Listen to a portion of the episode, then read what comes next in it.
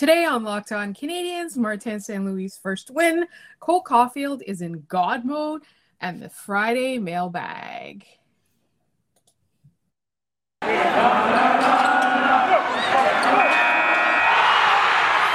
Your Locked On Canadiens, your daily podcast on the Montreal Canadiens, part of the Locked On Podcast Network. Your team every day.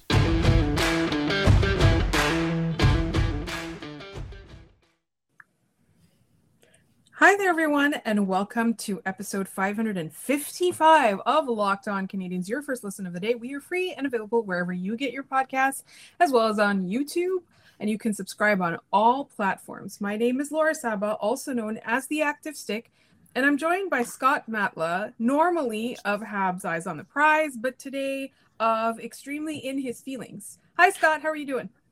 Uh, so I I would like to apologize. I kind of jumped the gun on the Canadiens Blues games after Pavel Buchnevich scored with about a minute and 20 seconds left. I went, this is why we can't have nice things.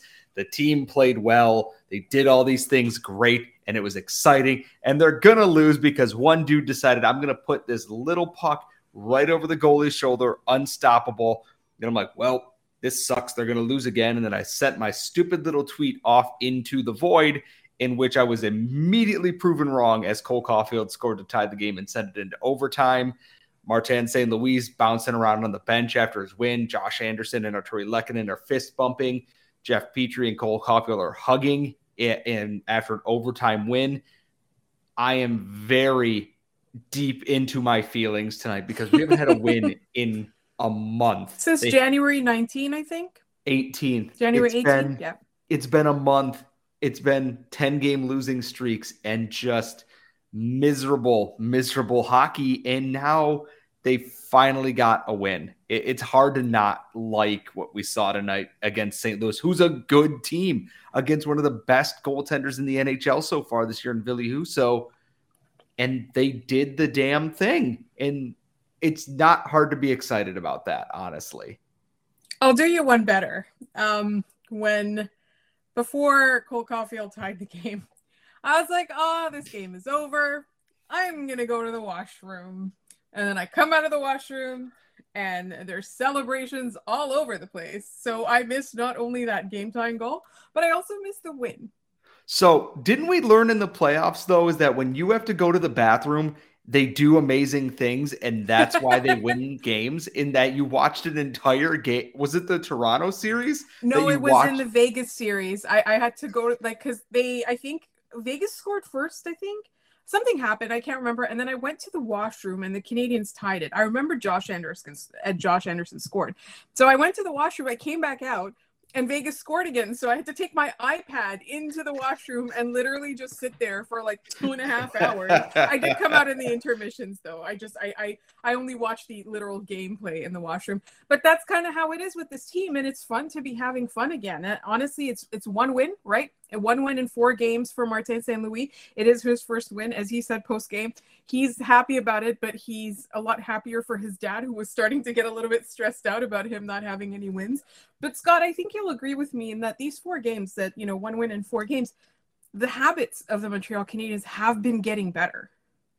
And, and that's the thing is this entire game was good habits and good efforts, and I think that that just or distills down to the point there is effort. The Canadiens don't get back down the ice, score that goal with the goalie pulled. If Brendan Gallagher, in a game that is completely meaningless to the Canadian season this year, doesn't go diving Superman, swipe the puck away from an empty net, and avoid hitting the net and knocking it off its moorings, as John Lu pointed out, which would have been a defensive zone faceoff, and they can't get set up at the other end of the ice to score that goal for, with Cole Caufield effort. And we saw that all over the place, even when things were tough in this game, like when the Blues were pushing in the third period, the effort was there. It didn't feel like no one was trying or wasn't trying. Everyone pulled their weight tonight. Samuel Montembeault was very good. I thought, and I'm writing an article about this for Eisenbrecht. Corey Schueneman was very surprising. And I think the biggest thing is Jeff Petry, who has had such a brutally tough season, has begun to mo- look more and more like the Jeff Petry we know he can be. He rang a really nice shot off the crossbar after he, you know, kind of skated backwards, found a shooting lane, and he clanged it off the inside of the upper 90 there.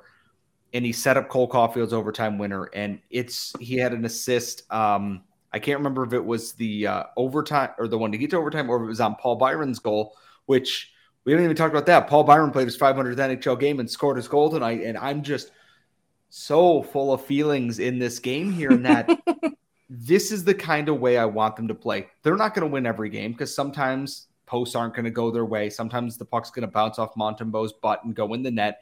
It happens, but the process is there. We weren't seeing that with Dominique Ducharme's system in that it looked like five guys skating on the ice at any given time. This time it was get the puck, get it deep, get chances, play off the rush, play with speed. And they did that. There were a lot of guys and a lot of people who are looking to pull their weight now because they know Tyler Toffoli is gone. There isn't a soul on this team I think is considered safe unless you're Caufield, Suzuki, or Romanov. And everyone's got to put that effort in. And even the guys who are safe are putting in that effort too, because you know what? They're sick of losing and we're sick of losing. And they went, you know what? No, we're getting this win. And I, I can't wait to be potentially wrong about this again.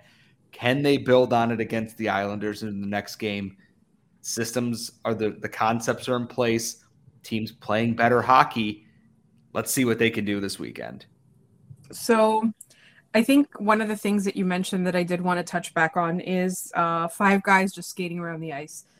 For a long time, we criticized their play in this season because they all looked like they had just met each other for the first time and they looked like that every game.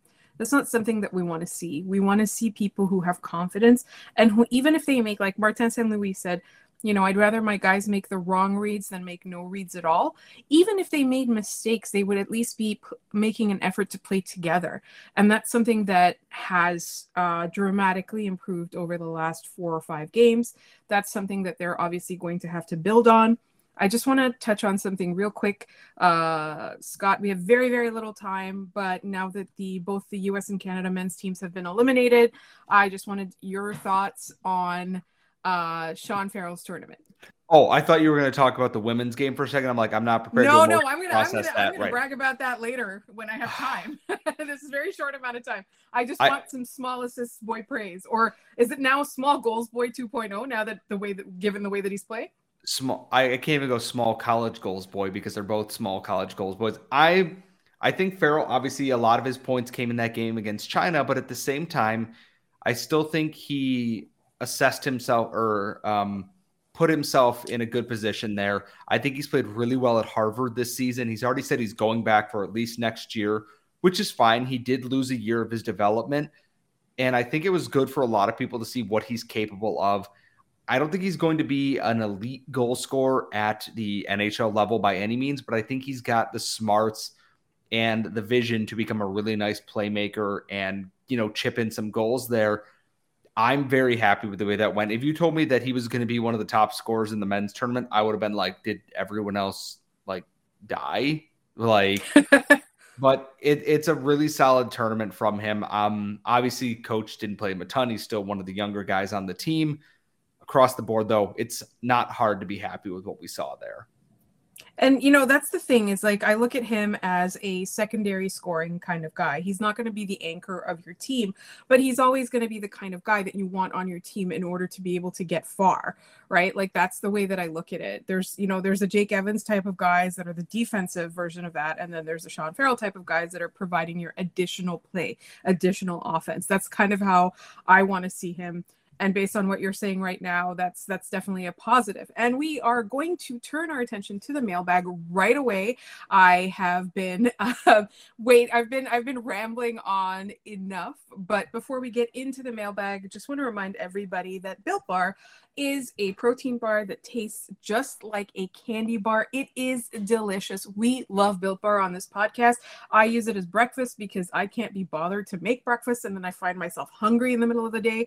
Um, and cranky and also not able to focus on my work. Uh, so Built Bar is great for that because you wake up. I even put it in front of my computer at my workstation in my in my home office so that I wake up and the first thing I have is a Built Bar. It is full of protein. It gives you so much energy. It is low in sugar and it is so delicious. They're all made with real chocolate. They've uh, occasionally got like these crazy special edition flavors that are always delicious, but their 18 regular flavors are really good as well. And like I said, they're going to give you that energy, whether you're about to hike, whether you need an on the go pick me up, whether you need a snack that's a treat, but also will tide you over until your next meal, whether, you know, before after workout and before after a workout. And like I said, we swear by these bars and you will too. If you want to try them, go to built.com and enter promo code LOCKED15 to get 15% off your order. That's built.com, enter promo code LOCKED15 and get 15% off your order. Thanks for making Locked On Canadiens your first listen every day, but make sure to also check out Olympic Hockey Daily presented by Locked On NHL. That's a bonus podcast covering all the action in Beijing. Well, right now the hockey tournaments are ending, but uh, Anne and Rachel and Erica have done such a great job over the past two weeks, so you do not want to miss their tournament wrap ups. You're going to find it on the Locked On NHL podcast feed. It's free and available wherever you get your podcasts. And like I said, our fellow locked on hosts have really killed it. You really want to check out all those episodes. They've been fantastic. And a note Erica Ayala has been in Beijing. So we're getting a lot of inside information. But we're going to turn ourselves right now. We're going to turn our attention to the mailbag. But I just want to take a moment, real quick, and brag about Team Canada. um, we didn't make a bet this time, which we kind of should have. I feel like Scott's always going to end up on the losing end of these things, which is why I'm volunteering to eat something disgusting on video if we get to 500 subscribers by March first. Also, we have like a massive guest that we're lining up, like massive, actually, truly massive guest that we're lining up in the next couple of weeks. So you really want to be subscribed on YouTube. Just look for Locked On Canadiens and click that subscribe button. Um, and at some point, uh, I will learn to make a bet on this team because they are a phenomenal hockey team. Like I was watching it last night and I was like, you know, emotional investment at this point, it's it's like, you know, I'm too old for that. I'm I'm just enjoying just how delightfully good Team Canada's women are. Um, and I do think that, you know, it was a fun game. And I did in before the game actually started, I was actually quite, quite nervous that the USA was gonna pull the win out. Uh, but all of this to say is I think I've I've I've uh, made Scott feel bad enough. um, for for for that. And i will start with our first mailbag question. Actually it's two mailbag questions that come from jamie in our our mail in our email. So if you ever want to email us any questions thoughts comments you can email us at lockedoncanadiens at gmail.com and jamie did just that. Two questions for you this week. One question one. Are nhl players allowed to wear a full face cage if they want to? And if so why don't they? I the weird part is that I believe they are allowed to. Uh, they just can't not wear a visor unless they were grandfathered in, which there are not many players of that era left. Uh, I think a lot of them don't because it restricts some vision that they might see that might restrict peripheral vision. And when you're playing at the NHL level, uh, that can be tough if you can't always see when you got to be looking over your shoulder. And and I, I know that this is a, a gift that we can use with this episode. Uh, the men are not okay and refuse to wear that because it's not tough. So you know, it's it, it, it is kind of dumb, and I I I prefer I play with one when I go and play hockey because I don't need a puck hitting me in the mouth because I don't have an NHL doctor on staff to fix my teeth. So I believe they can. It's just a lot don't opt for it just because of it impairs vision and stuff when you're out on the ice. Yeah, I feel like the only time you ever see it is when a player's injured in the face somewhere, um, and they're trying to protect that injury from getting more injured. And then this one, we had a little bit of fun with this one uh, this evening prior to recording. This one will test your hockey knowledge. Brad Marchand received his eighth suspension for a total of 28 games this week, not including players who have received a lifetime ban from hockey who has the most games suspended in history? Not the most suspensions, the most games. I have no idea. I just thought I would send Scott down a wormhole. Well, it was Scott and myself and our friend Kyle Demetrius of Locked On Sharks. And there are two players that are in the running for this. Scott, you want to do the honors? so the easy one for me was to, was Raffi Torres, who was suspended for 25 games and 41 games uh, in separate incidents of garbageness on the ice. And then garbageness. It, garbageness. Uh, there's other words I wanted to use, but this is a family friendly podcast. So, uh, and the other one was, I believe it was Chris Simon, who was suspended 15 games for whacking a dude in the face with a stick. I believe that was Michael Hollweg of the New York Rangers. And then he also stepped on someone walking off the ice. He sees the guy there and with his skate stomped on him. And I believe he got 25 games for that.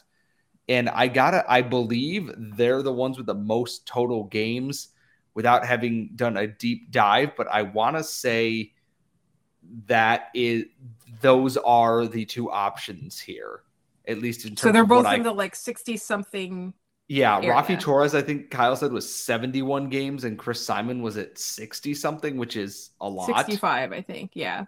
That that's what that's what the, the, the gentlemen were able to discover. If we're wrong, please, trivia heads, please tell us if we are wrong. Um, and we will correct ourselves on our next episode.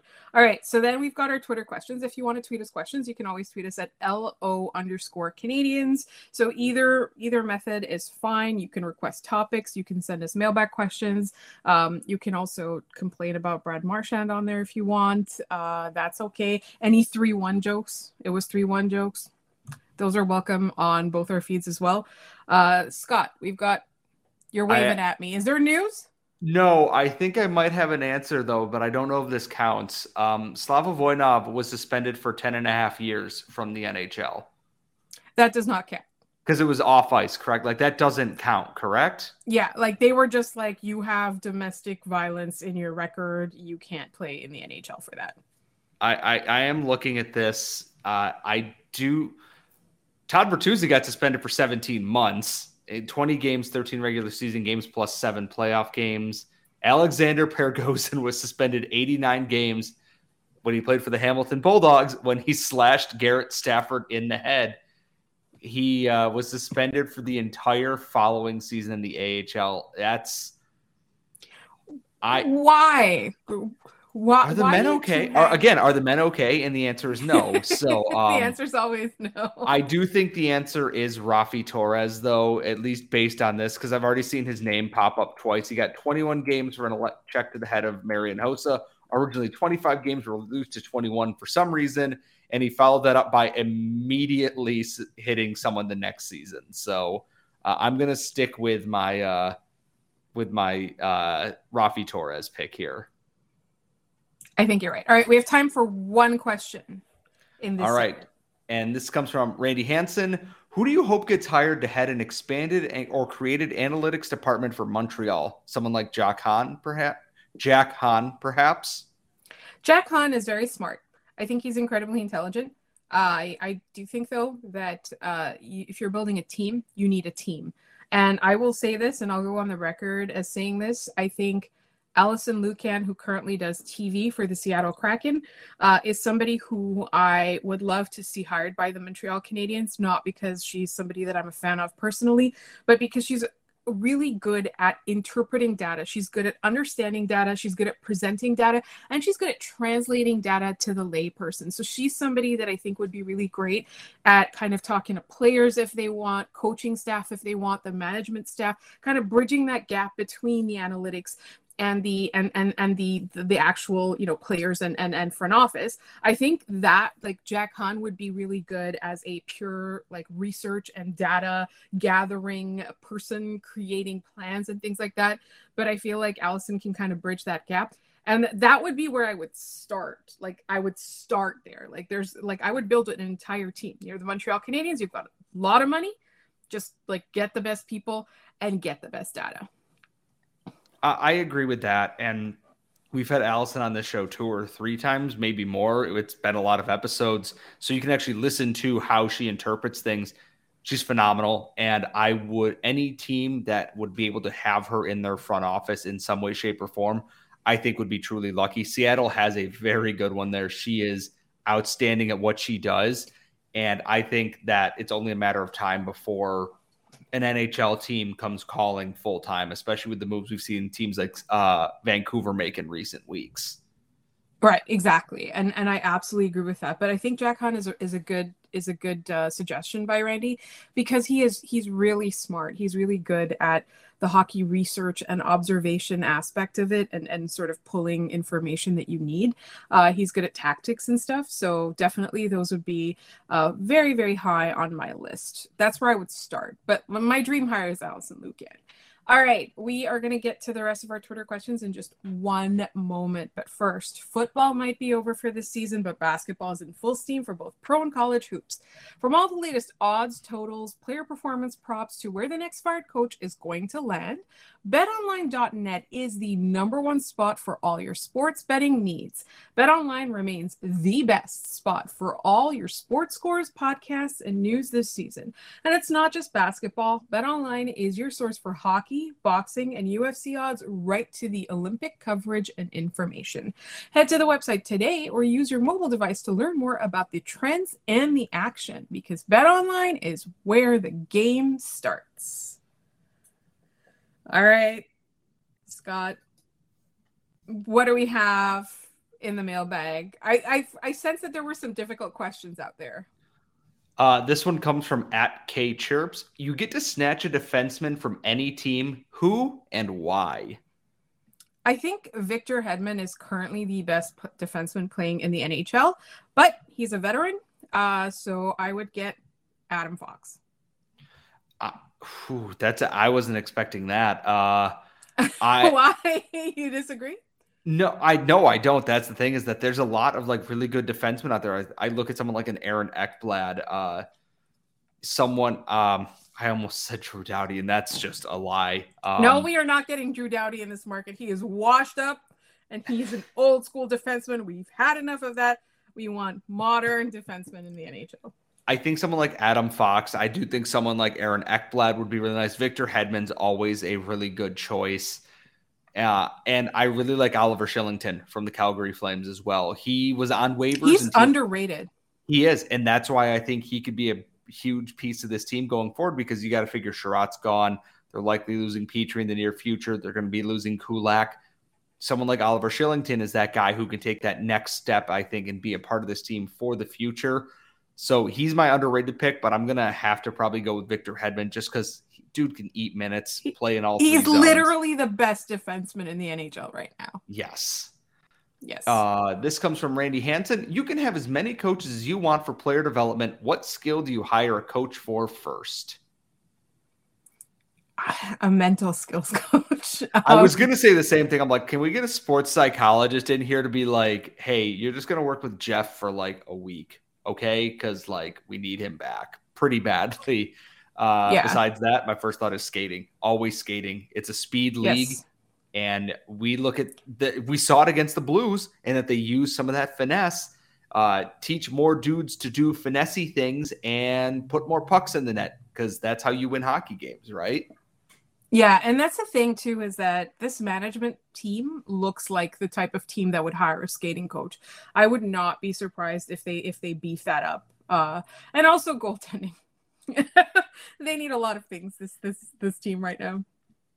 Uh, this one comes from Emily. Where in the rule book does it say we can't sign some from someone from Team Canada? I'm honestly not sure, but if we're getting our pick, I think I think we should start with Marie-Philippe Poulin. Like, well, duh. I mean, why not? Like, She's on. a Quebecer. She's the literal best hockey player in the league. Um, she's she's a hometown girl. Like I, I you know. I I have I had two that, names. That's where I would start. I have two names that I've always that I want that if it was possible is that you sign Marie-Philippe Poulin and you sign Hilary Knight, two of the former um, the Fabs as they were called when they were here in Montreal. the you Canadian. Yes, thank yes. you. Because I'm not going to. You, and they're myself. also Montreal based. Uh, they're they're both Montreal based. So yes, and now I want a line that is just Poulin, Knight, and then Caufield, where Caufield will be the shortest person on that line still. And that's hilarious. Because Hilary Knight's as tall as I am. Like compared to Cole Caufield, she's gigantic. And I yeah. really, really need that because I think it's gonna it would she's be a literal amazing. foot taller than I am. She she's you've been near you've been in her presence, so you know how yes. tall she is. Yes. Uh, we have one from Goalie Droid. What trade would you hate to see? Not necessarily because of what the Habs would get back, but because the player would be on a team that you can't stand or support. So now he has to be dead to you. Well, Leafs fans have been coveting Jeff Petry. So that is that to me is is the worst one. It's not like, going to happen. I can't. They're getting Ben Chiarot and they're going to like it. And you're going to have to deal with that because I'm going to go back into my mentions from the playoffs and I'm going to read all that bull crap y'all were talking about Ben Chiarot and watch you try and talk him up as the guy who's going to maybe get you out of the first round for the first time in forever. And when he doesn't, I'm going to laugh all the way to the bank with my brand new shiny Topi Niemela or a first round pick and go, ha ha, and then watch you panic for an entire offseason while nothing changes. But we're not going to delve into that too much because I don't have the energy to do that again. Uh, from Jeff the Red, when the dust has settled after the trade deadline, how many first round picks do you think the Habs will have in 2022 and 2023? They so have, in 2022, they currently have three, but one is going to Arizona. Is that? Yes. Uh, the lower of ours or Carolina's goes to Arizona. The Carolina pick. Yes, which duh, because uh, the Habs are going to finish in the draft lottery and it's draft protected. So no matter what, they default to the lower of the two picks. And they have one for 2023 right now as well, unless the Flames somehow fall into the draft lottery and then that regresses to 2023. I think they end up with at least four, potentially five, depending on who comes out of the trade deadline, honestly. This year, I think I, I'm, I'm looking at four for this year. And then I feel like they're going to try next year to have another three or four in the first round. I, I, think a lot too depends on do they want guys who are on the cusp of being NHL ready prospects and they can, you know, rebuild that way, which is the same as, hey, we drafted these guys here and we have them in the system now. And I think the Ben Chiarot trade is going to be very telling of that. Is it just going to be a first round pick and like some guy to make salary work? Or is it going to be here's a prospect, a second round pick? And that'll be very telling, I think, of what they want uh, it's going to be exciting, that's for sure, because I like both of these things because I like prospects as a hockey person. Right. And that's the thing. Like, we love prospects, but you can't have all these entry level contracts coming to an end at the same time. That, yeah, that's well, ask Toronto how that went. It doesn't go well for you. So, yeah, you got to stagger it. So, that's why I, I like a good mix of picks and prospects. All right. What else have we got in the mailbag? Uh, one more from Jeff the Red. Will the Flames be your playoff team this year? Yes. Yes. Subscribe to Scorch Stack. Duh. Yes. This is the only answer. I, I am rooting for Tyler Toffoli, but I do generally actually like the Flames. I've always had a soft spot for them because they're in the West and we only see them twice a year. And it's usually not very stupid when we play them, and their fans have been chill enough in my mentions. So, uh, always good with the Flames. Yes. Uh, Subscribe to Scorch Stack. They so, had the Tyler Toffoli thing first. Always credit Scorch Stack. Always credit the Scorch Stack, or Scorch will come to your house. And when Scorch comes to your house, you no longer have a house. So, uh, from Guy Guerin on Twitter, I'm sorry if I mispronounced that.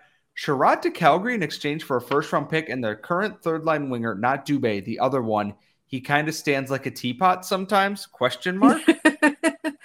I think I, you know what? I'm gonna miss Tyler Toffoli so much, and I'm so glad that I'm not the only one. I, I'm so glad that, like, as a fan base, we all feel the same way. I, I absolutely love this idea, by the way. Uh, but I do think if they're going to trade for anyone, it's going to end up being Dillon Dubé, anyways, because that seems like something the Canadiens would do. That's uh, definitely and, something the Canadiens would do. yeah, it's well, Marc Bergevin definitely would, but he probably trade for Lucic while we were at it, which just no thank you. Uh, and one final question. This one's actually directed to me from uh, Kevin Soon. Uh, first, Scott, I'm an Oreg- Oregonian, Oregonian, Gonian, Gonian, Oregonian. I think. I think. And a committed beer homer. What's the perception of Oregon beer out east? Do people out there like it as much as we do, or are we just seen as one big IPA factory? So without getting too much into this because we do have a limited time and if i talk about beer we're going to be here for three hours every state is becoming an IPA factory because it is the predominant style that is the most popular in terms of taps and in terms of what gets packaged because that's what people are looking for right now. But I know places like de Garde and other places out there have a very good reputation.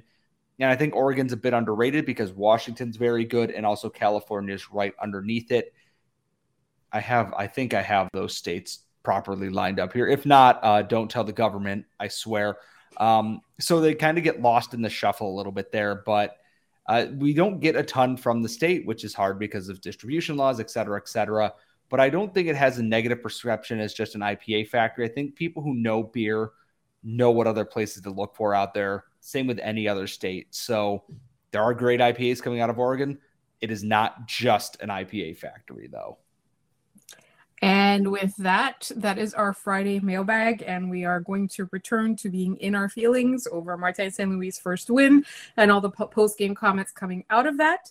Uh, thank you so much for listening to us, and we will be back on Monday. In the meantime, if you ever want to send us a mailbag question, you can send it to us at lockedoncanadiens at gmail.com. You can find us on Twitter at LO underscore Canadiens. You can find myself on Twitter at The Active Stick. You'll find Scott at Scott Matla. And please subscribe to this podcast wherever you get your podcasts or on YouTube or both. Both is good, both is great. If you like this podcast, check out Locked On Bets, where they are absolutely killing it lately.